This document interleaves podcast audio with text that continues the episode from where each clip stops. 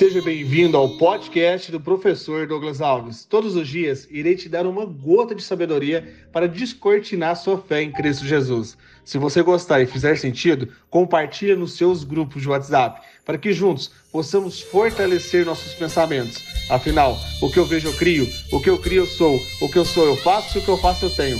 Vamos ao episódio de hoje e rumo ao topo!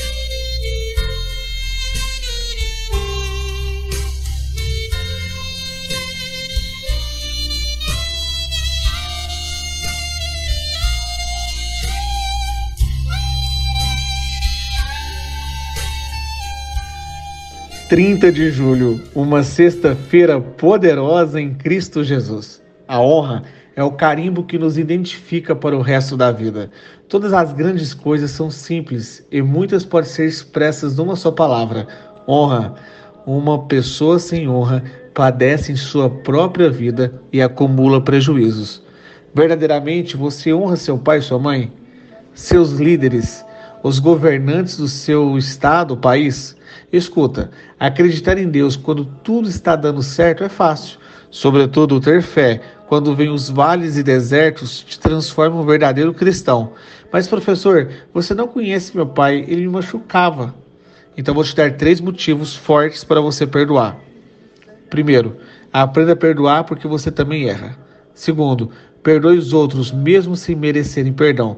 Sobretudo você merece a paz. Ou seja, o perdão não é instrumento para transformar o próximo.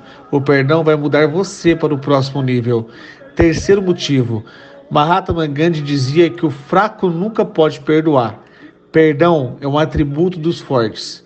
Agora, de bônus, vou te dar mais três chaves para aumentar sua fé, mesmo quando os mais próximos não acreditarem em você, mesmo quando você for machucado fisicamente ou por meio de palavras.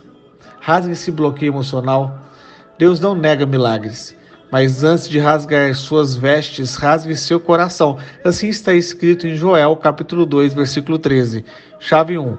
Rasguem o coração, e não as vestes. Voltem-se para o Senhor, para o seu Deus, pois ele é misericordioso e compassivo muito paciente e cheio de amor, arrepende-se e não envia a desgraça. Chave 2 está em Mateus capítulo 6, versículo 14 e 15.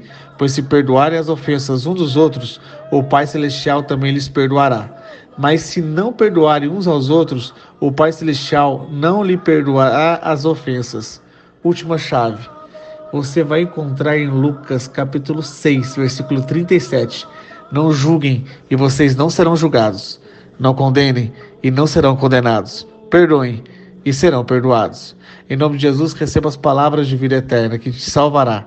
Deus Pai Celestial que te criou e o Espírito Santo que vai te cobrir com muita força, te encher de fé. Tem milagres esperando pela sua decisão de perdoar. Lembre-se que honra e perdão não são sentimentos, e sim escolhas. Hoje, 11:07, estaremos na aula 10 de 15 Vem entender como investir no seu próprio negócio. Está na hora de despertar as grandes coisas na sua vida. Se você acha que faz sentido, compartilhe essa mensagem energizada no Espírito Santo. Bom final de semana, vamos e rumo ao topo!